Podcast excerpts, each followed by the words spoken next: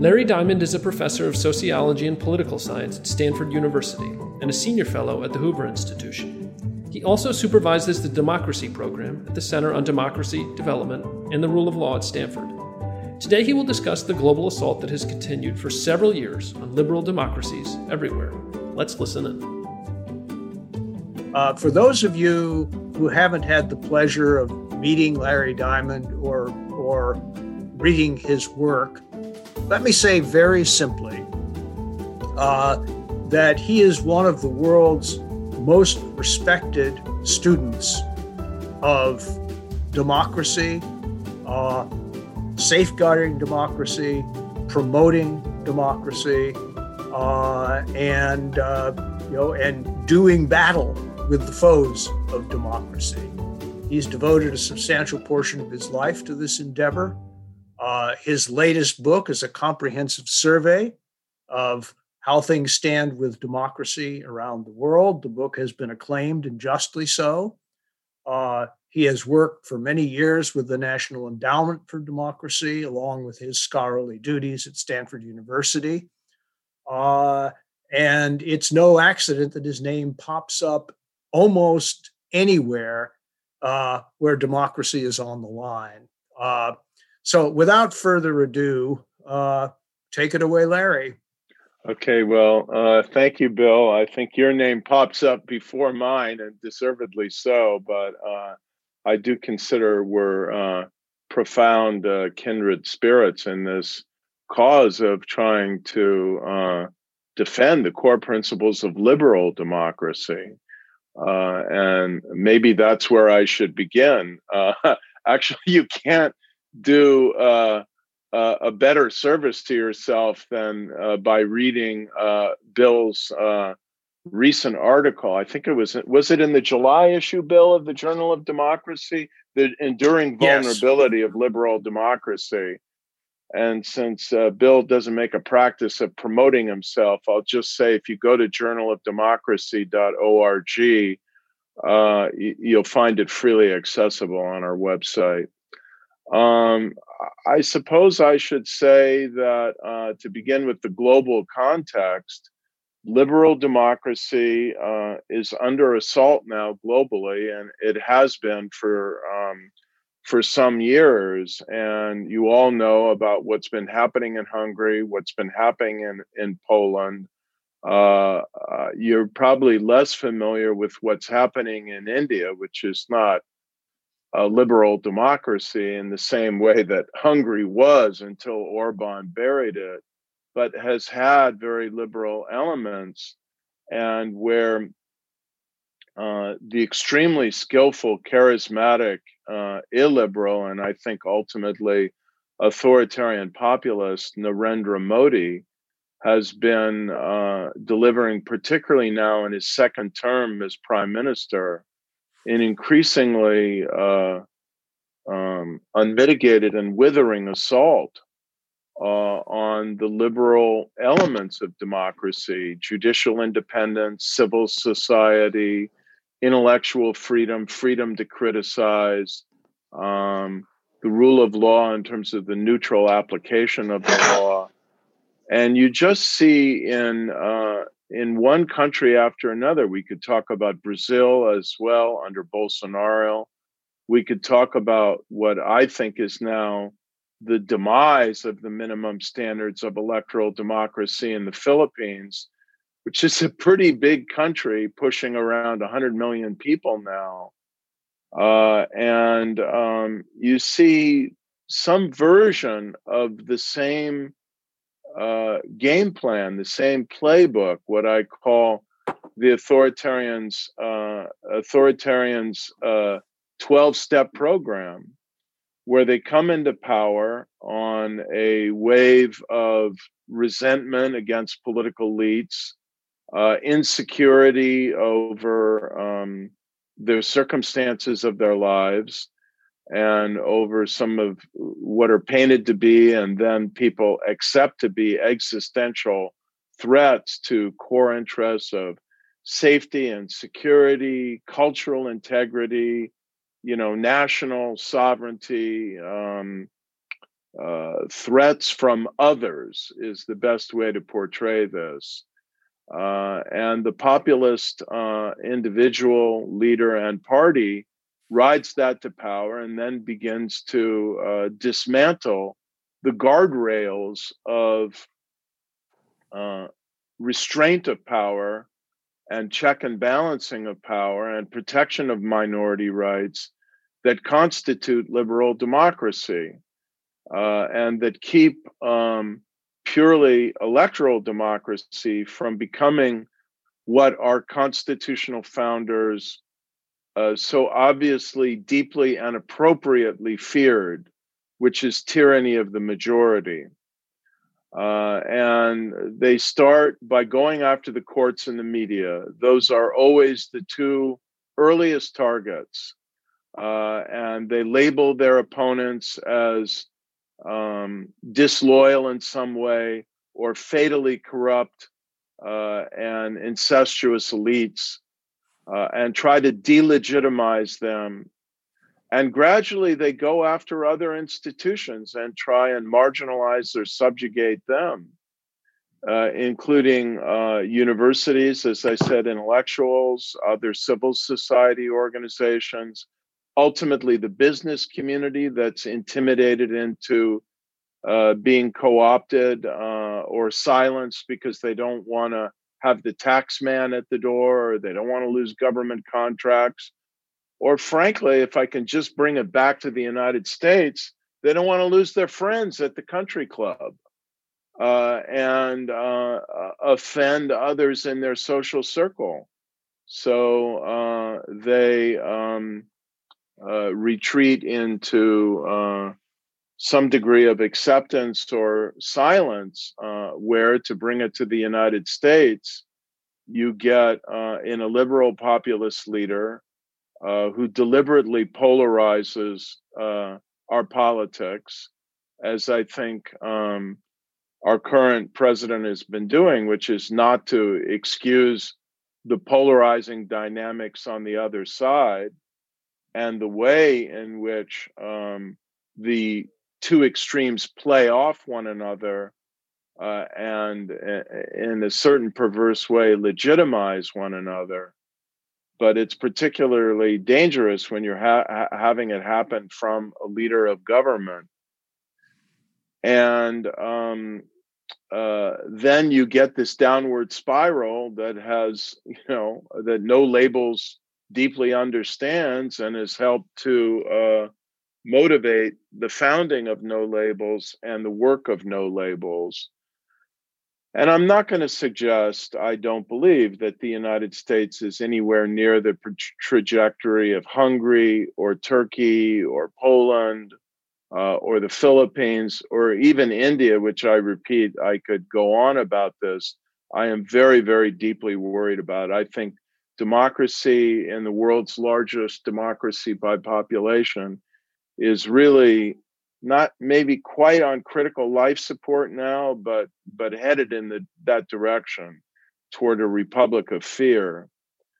Uh, and um, you know, I think the lesson of all of this and what is motivating a group of political science, well, I should say groups of political scientists and former government officials from both parties um, from multiple administrations who've been convening in um, various networks and task forces to try and address our current political crisis in the United States is that we see a lot of flashing uh, warning signs of uh, fraying of our shared cultural commitment to democratic norms and restraints. And every time you get a step down the road to hell in terms of abandoning more guardrails, uh, of, say, um, eliminating the filibuster over judicial appointments, uh, or saying, I, I think what's happening now in the Congress, and it's not because I personally won't philosophically like President uh, Trump's nominee uh, to the vacancy. That's got nothing to do with it. I didn't question in the least uh, his right to name Neil Gorsuch and and Justice Kavanaugh to the bench. It's all about the procedures and rules. And so many of the rules uh, that sustain liberal democracy, or as my colleagues Levitsky and Ziblatt uh, said in their book on how democracies die, the guardrails of restraint involve um, recognition of the danger of fully utilizing to the hilt every last ounce of formally, legally, and constitutionally permissible power.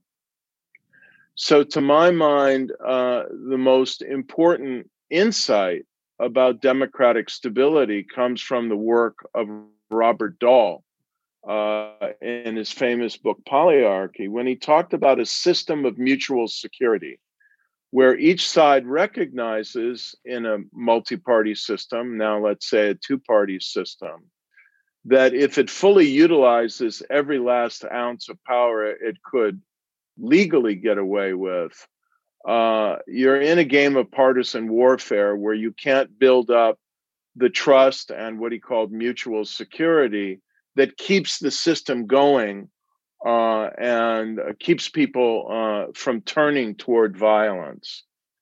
And many of us now, uh, political scientists, legal scholars, people who've served both administrations, see these warning signs of the guardrails falling away, of an escalatory dynamic of uh, polarization, of erosion of the legitimacy of one institution after another. You're all on this Zoom, well familiar with uh, what's happened in terms of trust in Congress, trust in the presidency, and so on. And now I, I think we can, you know, all pretty much agree that the polls we're going to see on trust in the Supreme Court uh, are going to register record lows of confidence um, when this is all over. And um, I'll just conclude the analysis and then make a couple of points on the way forward by saying that I've been involved with, as Bill has been involved with, a public opinion survey project, uh, the Voter Study Group, uh, sponsored by Democracy Fund, uh, and it's not public yet, so I'd ask you to keep this data to yourselves. Um, but uh, they have um, uh, done uh, now a time series asking uh, their random sample of the American public, uh, and specifically asking people who identify as Republicans and asking people who identify as Democrats whether they think violence would be justified if the other party wins the election. And um, there has been a very significant uh, increase just between June and a week ago uh, in the percentage of party identifiers who think that violence would be at least moderately justified on a five step scale from no justification to a little justification to moderate justification to a lot or a great deal of justification. Uh, and all those indicators are, again, flashing red lights.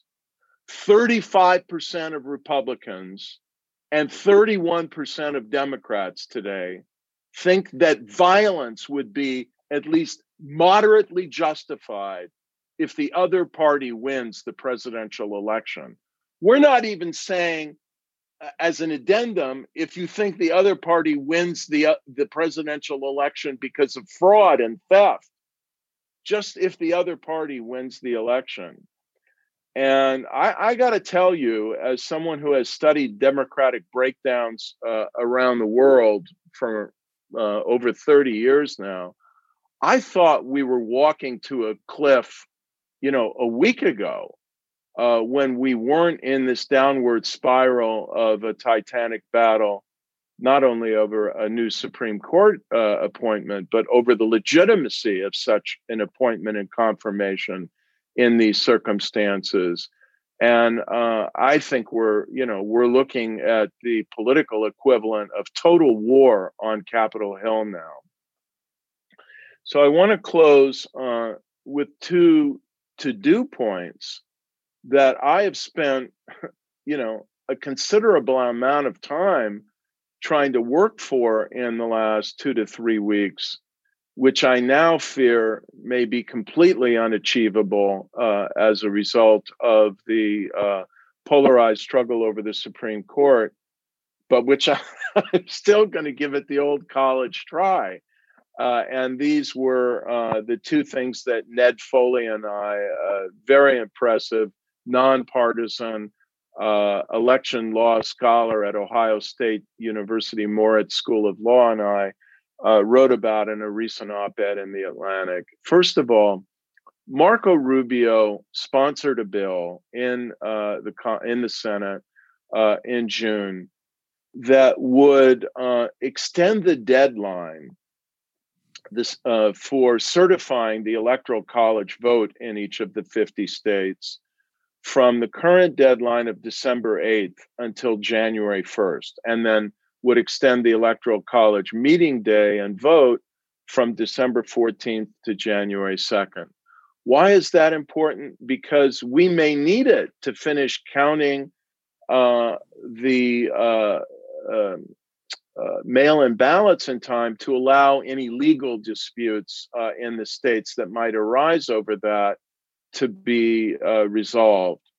Uh, most uh, election experts uh, felt this was a great idea and not a, a, partisan idea that could buy us more time and a safety net to avoid a calamitous uh, and polarizing confrontation potentially over the electoral college results, which, which I could explain further the dynamic of that if anyone wants to know it just it still doesn't even have a republican co-sponsor not to mention a democratic one. It's just out there all alone as one obvious step we could take uh, that no one is backing.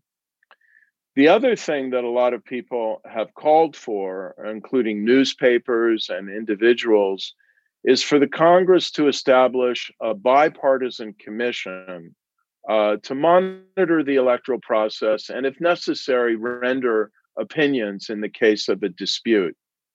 And um, I now think it's clear there is zero chance of Pelosi and McConnell or any combination of congressional leaders agreeing to authorize this.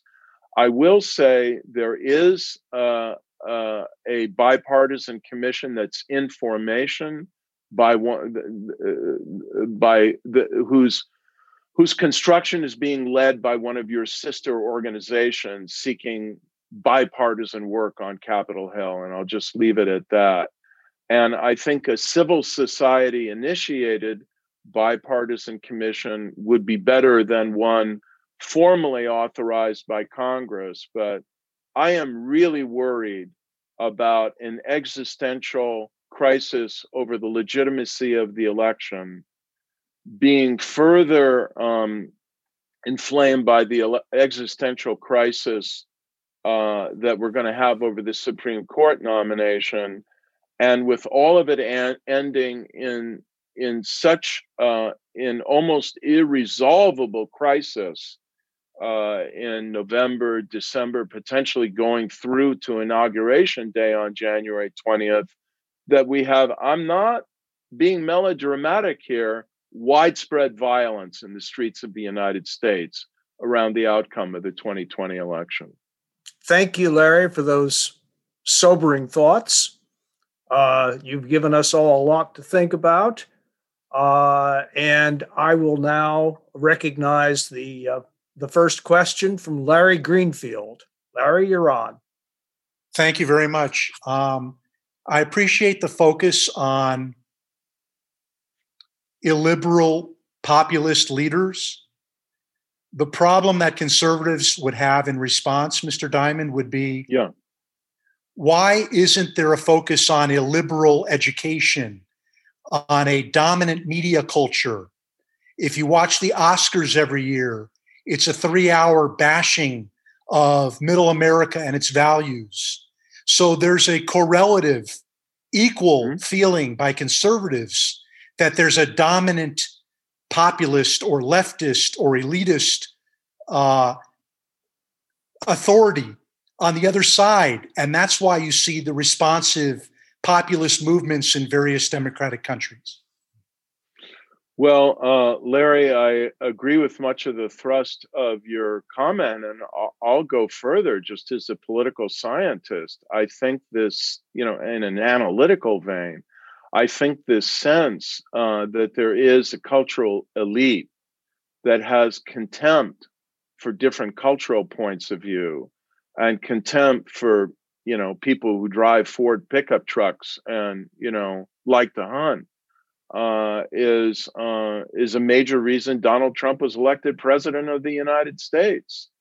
Uh, and there's a huge uh, gulf in attitudes here, and you know, anyone on the progressive side who isn't reading the attempts of people like Arlie Hochschild and uh, Kathy Cramer in their books on you know the backlash um, uh, against all of this. Um, uh, Kathy Cramer's book about Wisconsin and Scott Walker is called The Politics of Resentment. Uh, Hochschild, Strangers in Their Own Land, and that great book by um, our friend from Kentucky that uh, whose name I'm I'm misplacing, but um, uh, you know who I'm talking about, who tried to explain it from her own his own personal experience. Oh, J. J.D. Vance. Yeah, J.D. Vance. Uh, you know, these are very important to understand or put flesh on the bones of um, Larry's concerns. So, Larry, I'll just say, you know, I work at a, you know, right of center think tank, the Hoover Institution. I'm, I've been very proud of my association with it. And, you know, I've been working for years now on the Stanford University campus to try and open up students' minds and get them um, to abandon some of their political and intellectual prejudices uh, and uh, seek diverse points of view. And I actually think that beneath all of the um, writing about woke culture and petitions uh, and movements that get most of the attention, um, we're actually making some headway on the Stanford University campus. Um, Hoover has never had more student engagement from undergraduates who are supposedly, you know, 95% left of center uh, than we have today. And I think what Hoover has found is if, you know, build it and they will come. So we have programs to uh, engage students and link them up with mentors, including among our uh, our visiting uh, you know a- annual visiting military fellows state department fellows uh, and full-time you know fellows at hoover. And you know we have a big agenda i agree with you. I can i, I can mainly speak about university campuses because that's where i'm based. But i don't think it's all hopeless and i think the burden is on academics to realize they've got a problem whatever their personal politics may be and they've got to it's their responsibility to address it on each of their campuses. Uh, thanks. Uh, the next question is from mike precob. Mike? Thank you bill. Uh, larry we met uh, several years ago at your office and uh, but you were off to other parts of the world to study other democracies. And having done that uh, i'm curious when you see the demise of democracy in places like Hungary and India and so forth. I'm wondering about the role of press in countries and media, and if they contributed or if they could have done more to help support democracy when it does exist, or at least make the population more aware of what was happening. Right. And, yeah. Thanks. Well, um, uh, you know, Bill, in a way, could talk about this as well because he served for a number of years on the board of the National Endowment for Democracy, uh, which I work with because I co edited its journal.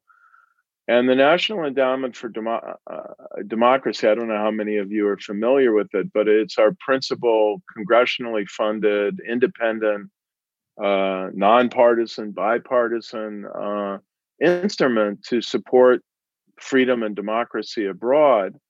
And a growing share, Mike, of the work they're doing now is supporting independent media in these countries.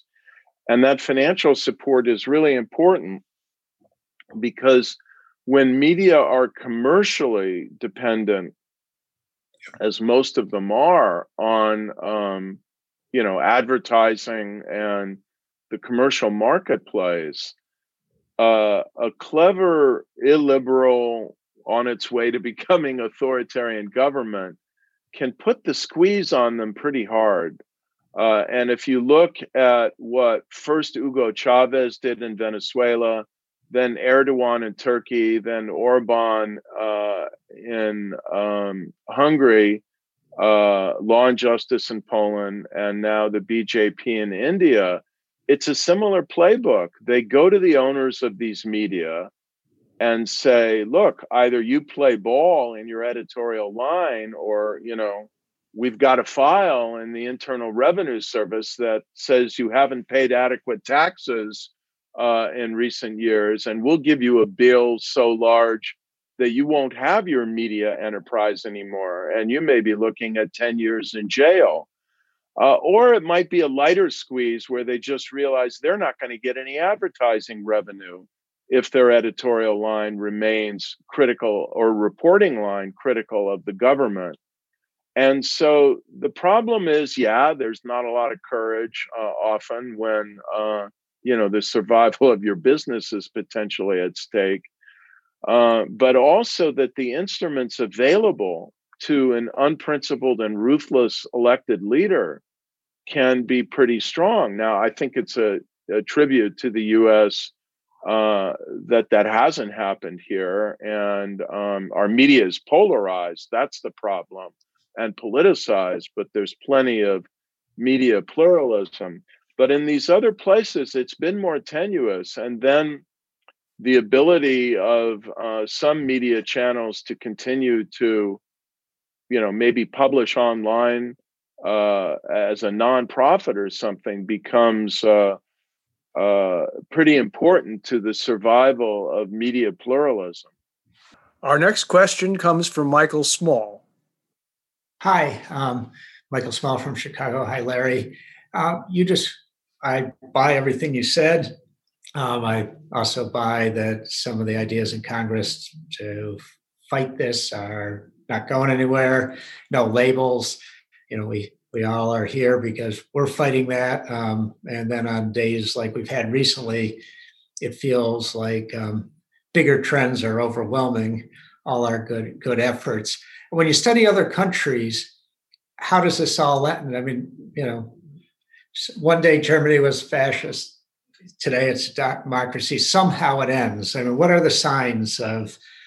Um, and you look around the world of how you ever get out of this. Michael, uh, please don't use Germany as an example. Uh, look what they went through between the demise of the Weimar Republic and the rise of this now very impressive uh, liberal democracy. I mean, we don't want to go through that catharsis, or even what uh, Chile went through after um, their severely polarized presidential election uh, 1970 gave rise first to you know the polarizing socialist Salvador Allende, and then uh, you know a decade and a half of military rule.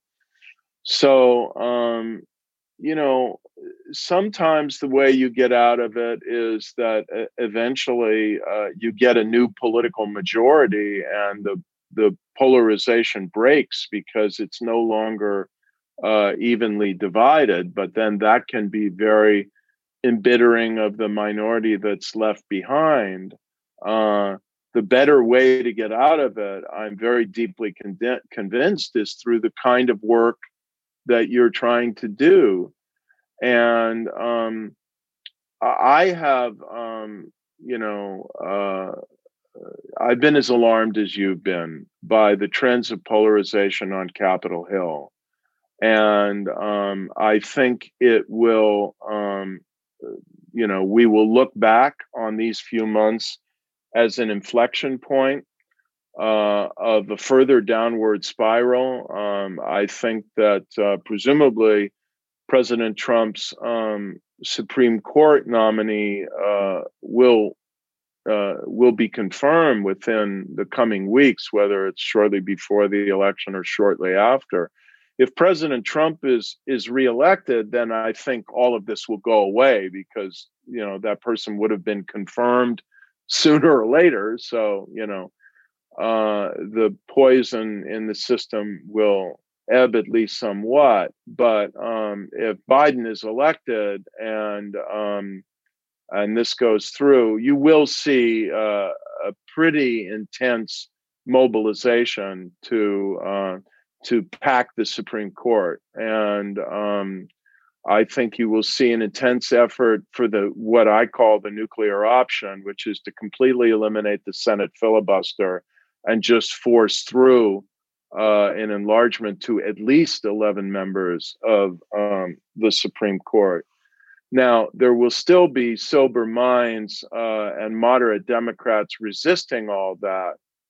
But then the challenge will, I think, accelerate, and there could be a new moment for groups like No Labels and the Bipartisan Policy Center and so on to say, well, how, how might we use this as a new opportunity to forge a compromise?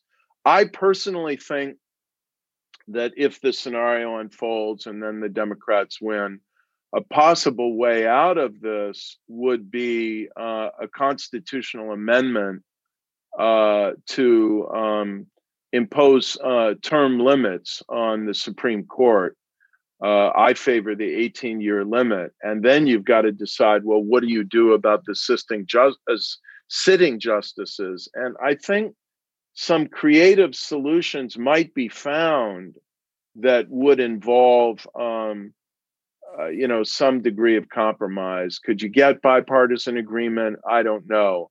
But I think you got to keep working at it. And um, the only thing we know for sure that we have going for us. I think everybody who's been involved with no labels and lots of other people, uh, in addition, who engage the Congress, is there are a lot of people in the Senate in particular, but also in the House, in both parties, who are really alarmed by this downward spiral. And um, I think the answer is we can't get give up, and we have to keep broadening the coalition uh, come back to Larry's point, broaden it beyond um, uh, just people who are who traditionally been involved in, in political debates to include non-traditional actors who might join in. Just follow up one more scenario that neither side can agree who won, and we get caught in the presidential. Well, that's the uh, that's the scenario that uh, you know uh, Ned Foley and I are worried about in our um, Atlantic piece because the 1877 uh, 1887 uh, Electoral Count Act is so poorly written uh, that it is possible if you have dueling uh, state delegations from Wisconsin, Pennsylvania, or whatever, each claiming to be the legitimate slate of electors for the state, and the Republican legislature endorses the Trump slate, and the Democratic governor in those states, or maybe North Carolina, endorses the Biden slate. Um, you know, uh, you may have a frozen process on January 6th uh, when the Congress is supposed to meet and count the electoral votes and resolve this because the Electoral Count Act is so um, confusing uh, and open to dispute. This is why I think a bipartisan commission is needed. This is why I think it would have been better um, for it to have been blessed by the Congress. This is why, in the end, uh, frankly, the only way out of this may be for uh, President Bush and President Obama to join together and maybe um, offer their good offices or appoint an arbitration ba- panel to to resolve this because um, otherwise, I, I mean, I think it's almost a, an absurd scenario, but I um, I know one of the leading legal experts in national security law who is now seriously worried that the military will not know on January 20th who to hand the nuclear codes over to. Uh, let me just tell you where we are. Uh, we have five more questions queued up. Uh, we have about 15 minutes uh, to get through them. So if the should we take the first three and then the next two, Bill? That I mean, may groups. Uh, I think that would probably be a good idea, Larry. That's sort of where I was heading. Uh, okay. And uh, so I'm going to I'm going to call on you know Richard Cashnow, Murray Levin, and Tracy Stein uh, to state their questions. Larry will respond to them, and then I'll t- then I'll take the final two questions from Rick Kaplan and Glenn Lowenstein.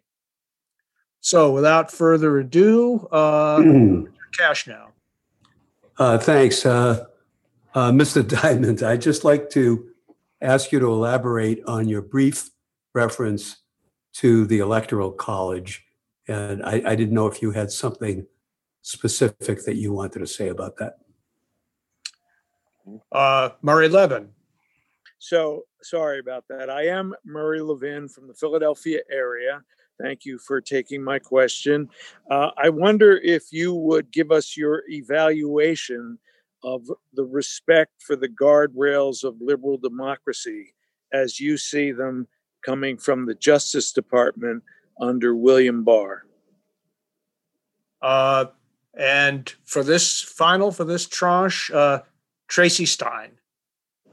Hello, Tracy from Houston, Texas. And mine is similar to the previous question, which is given the disregard of our institutions and the demeaning of our institutions, intelligence, justice, armed services, that we've experienced these last four years, what would another four years under a similar administration led by President Trump look like? Where would we be at the end of that? Okay, um, uh, thank you all. Uh, in response to Richard, um, uh, well, my principled position that I've favored for many decades is uh, eliminating the electoral college and having a national popular vote. I think it's an antiquated institution. And, you know, frankly, Republicans should not want to have a situation where uh, they keep winning the presidency by losing the national popular vote. I think if you eliminate it and institute ranked choice voting uh, for the presidency, uh, we'll get um, we'll still get very competitive presidential elections, but um, each party will have to kind of recalibrate uh, how it runs.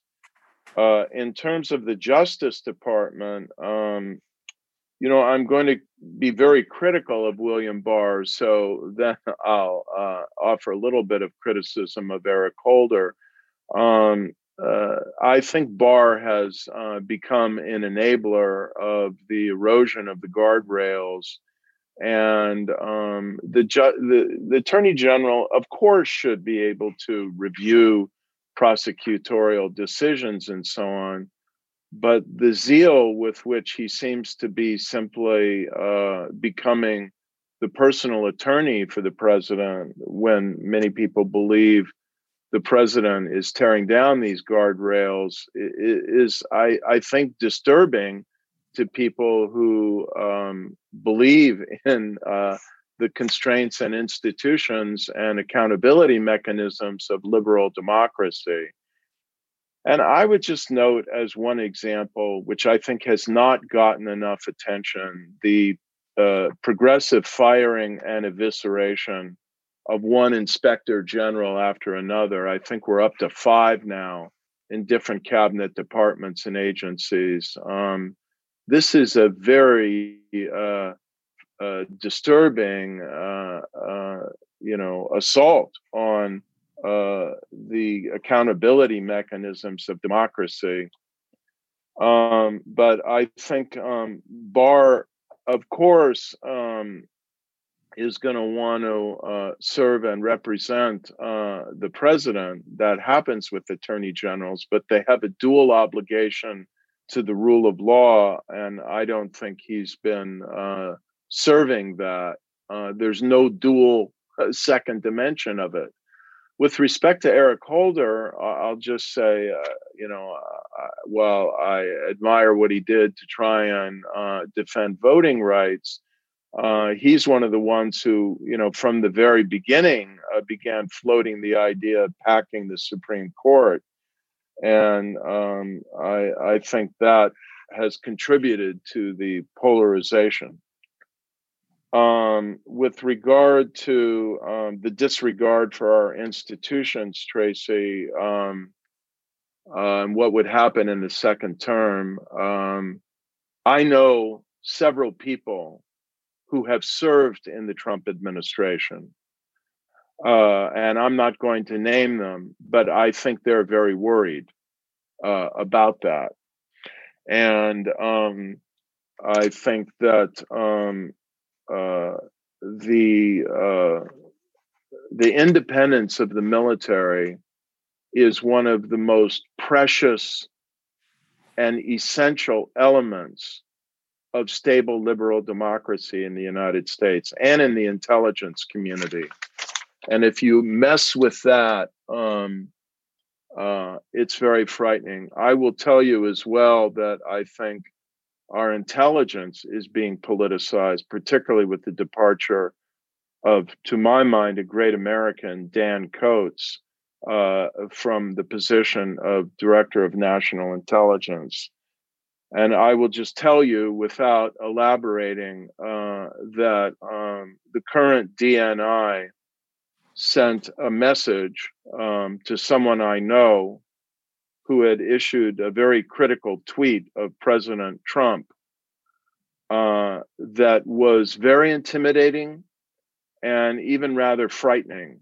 A private message from the director of national intelligence to a, a private citizen, essentially accusing them of bordering on treason because of one of their tweets.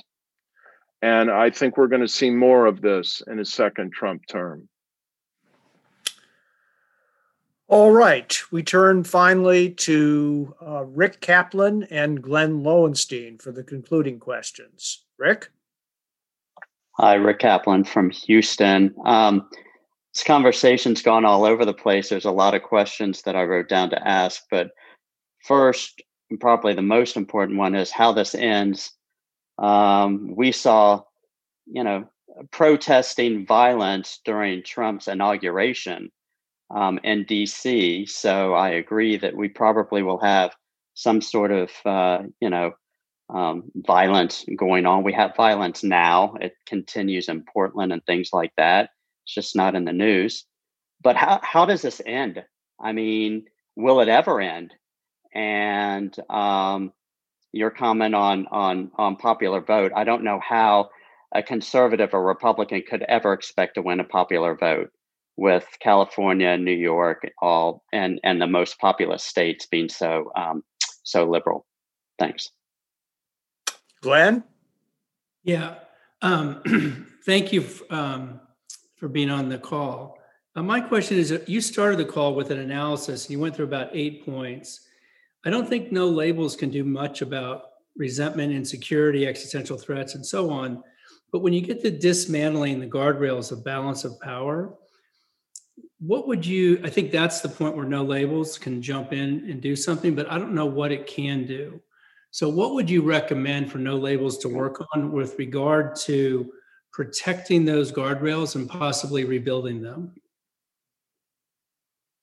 Well, um, okay, so uh, let me start with Rick. Um, I think um,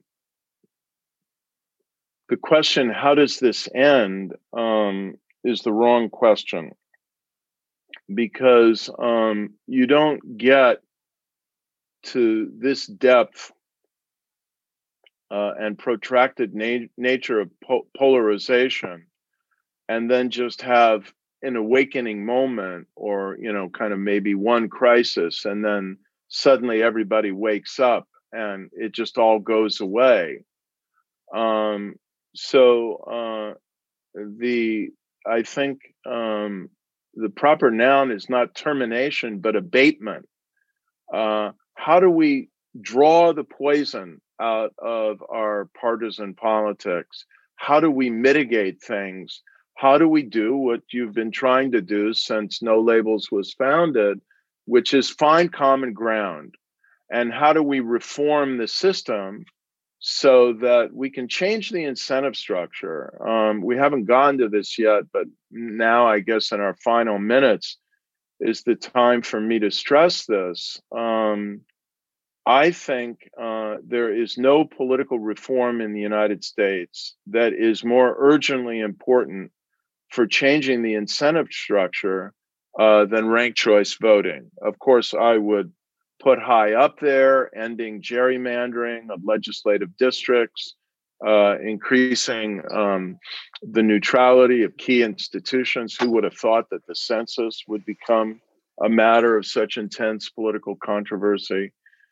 But if you give uh, people a chance to rank their ballots, um, uh, ideally in the primaries, but also in a general election, uh, you're going to see moderates coming forward and maybe independents. And I think in some places winning, or at least inducing each of the two major party candidates for governor, senator, Congress, whatever, in different states, state legislature, to move a little more toward the middle in order to pick up the second preference votes of some of the other uh, candidates who maybe aren't identified with the two parties or maybe the dominant uh, polarizing wings of the two parties. And here I'm very hopeful. I think we are making progress. You know the story of Maine, I think, and the multiple battles they went through to get ranked choice voting.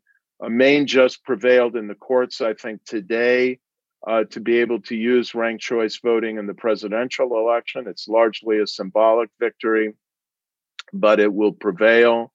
Um, there are other states now that are trying to adopt ranked choice voting. Massachusetts is going to vote on it uh, in November, and I think it's got a good chance of winning. I think there's been an effort, uh, there's some form of it on the ballot in Alaska. I think it's got a good chance of winning there as well. And, um, you know, so I think the way this begins to end, uh, Rick, uh, and so what I want to say is the way this abates, the way this mitigates, uh, is by organizations like No Labels continuing to do the work you were doing to try to find common ground on Capitol Hill in practical forms and to try and put together the change makers and conciliators uh, in each house who might build coalitions from the center out. But in addition, to go to work at the grassroots, particularly in the states that have uh, the referendum, uh, to change the incentive structure. Ranked choice voting is going to change the incentive structure away from polarizing logics. And to my mind, it's the single most important reform we can achieve. And when you put it on the ballot and make people aware of it and talk about it, they like it because they don't like the duopoly of the two party system. Even people, you know, who are more to the extremes have problems with that. They'd like more choice uh, on the ballot. They'd like more fluidity and they'd like every vote to count. Uh, and when you explain it to people, they really, really like it. I just want to say I don't accept the proposition that a conservative couldn't win uh, the popular vote in the future. I think the greatest favor you could do, this may sound like a very arrogant statement coming from someone who is not a Republican, but I'm going to say it anyway. The greatest favor you could do to the Republican Party is eliminate the Electoral College because it would force them to broaden their appeal.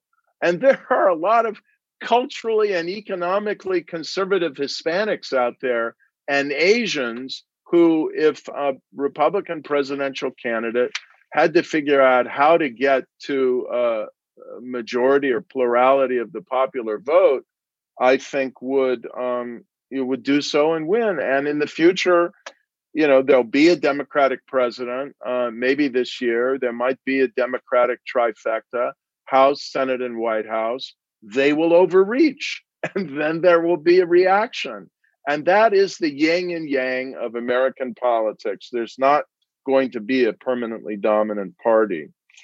Uh, in terms of what no labels can do, the final question well, first, let me say um, join in the struggle for ranked choice voting. I, I just cannot emphasize enough how important I think that is to your longer term vision of trying to bridge the divide on Capitol Hill because what you've got on Capitol Hill now, I think, is a large number of people, Republicans and Democrats, who are sick about the climate and sick about the chasm. But they look at having to face a primary election where they might lose with no path to reelection, or they just look at the general polarizing logic of first past the post and they get drawn away from their better instincts. So we need electoral incentives to empower the people we know we or we think we know we can work with to realize their better instincts. And then on the guardrails front, I think we need legislation to protect our guardrails uh, and uh, to enhance the protection. So I think we need to make it much more difficult to uh, remove inspectors general, uh, and we need to protect some other accountability mechanisms. I'd like to see a federal electoral commission with real authority, not appointed by Democrats and Republicans, but where the balance of power is held by neutral, uh, held by neutral election experts and at some point, I think we've got to revisit uh, this broken system for the Supreme Court. And I, I, I do strongly favor uh, something like an 18 year fixed term for Supreme Court justices, after which they would uh, could spend happily the rest of their long lives, if they wish, on the federal appellate court bench. Um, but we need to think creatively about how we can try to recover um, some of the legitimacy and draw away some of the partisan poison from the Supreme Court after what is going to be, I think, uh, a real low that it's going to be plunged to after this uh, nomination struggle. Thank you. Uh, Yes, indeed. Thank you, Larry. It may be of interest for you to learn that No Labels early uh, in its existence endorsed the idea of an 18 year single term. Single term for Supreme Court justices, and oh, I didn't know. Recently, that. maybe that's where I got the idea. recently restated that position at right. at some length in a in a paper that was published in the Maxwell School at Syracuse University series. Okay. Uh, and you know, many of the other things that you've said are music to our ears. But let me just, because the hour is late, in lieu of an elaborate conclusion, let me just plead with everybody who's on this call.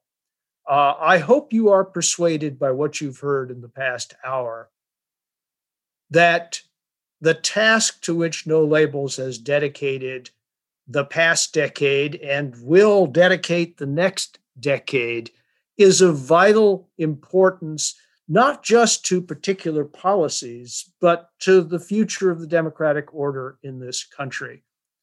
In the 10 years of our existence, the stakes have risen inexorably. Uh, and they are now as high as they have been since the Civil War, in my opinion. Uh, and that's not an opinion that I alone hold. Uh, and so, you know, and so just ask yourselves when this conversation ends is there more I could be doing? You know, is there more that I could be doing in my community? Is there more that I could be doing to persuade my national elected officials in the House and the Senate to join with us? Uh, as you know, we now have a gang of eight in the Senate, uh, but we need more than eight. You know, we need a gang of 16. We need a group that can serve as a deterrent to one party rule and extremism. Uh, and for those of you of means, uh, I know there are a lot of demands, particularly in this political season, but can you do more uh, to help No Labels spread the word, to organize? Uh, we are now organizing in cities around the country. Uh, but this is a labor intensive and resource intensive effort. And so we need a little bit more of your time, a little bit more of your energy, a little bit more of your money uh, for those who have it uh, to build this organization at a more rapid pace to meet the needs of the moment. And Larry, thank you for restating and underscoring the predicate behind all of our efforts. And we hope we can hear from you again, perhaps after the election, uh, to review uh, the trajectory of efforts to save us from violence and disaster. Okay, With thanks, these- Bill. Uh, just really echo your points. I have great admiration for this organization, and its role has never been more vital. And with that, we are adjourned. Larry Diamond warns against the dangers of political parties delegitimizing their opponents. He explains that these are warning signs in the fraying of Americans' shared commitment to liberal democracy. He goes on to explain that there is also a danger, as displayed by President Trump, of using every ounce of legally available power while ignoring the customs of political compromise. According to Diamond, democratic stability relies on a system of mutual security with each side recognizing that they need to exercise forbearance. Meaning, just because they can do something, it does not mean they should. Go to nolabels.org to learn more about how we are bringing together a bipartisan group of public and private leaders working to solve America's toughest problems. I'm Ryan Clancy, and this has been an episode of Gridlock Break, a No Labels podcast.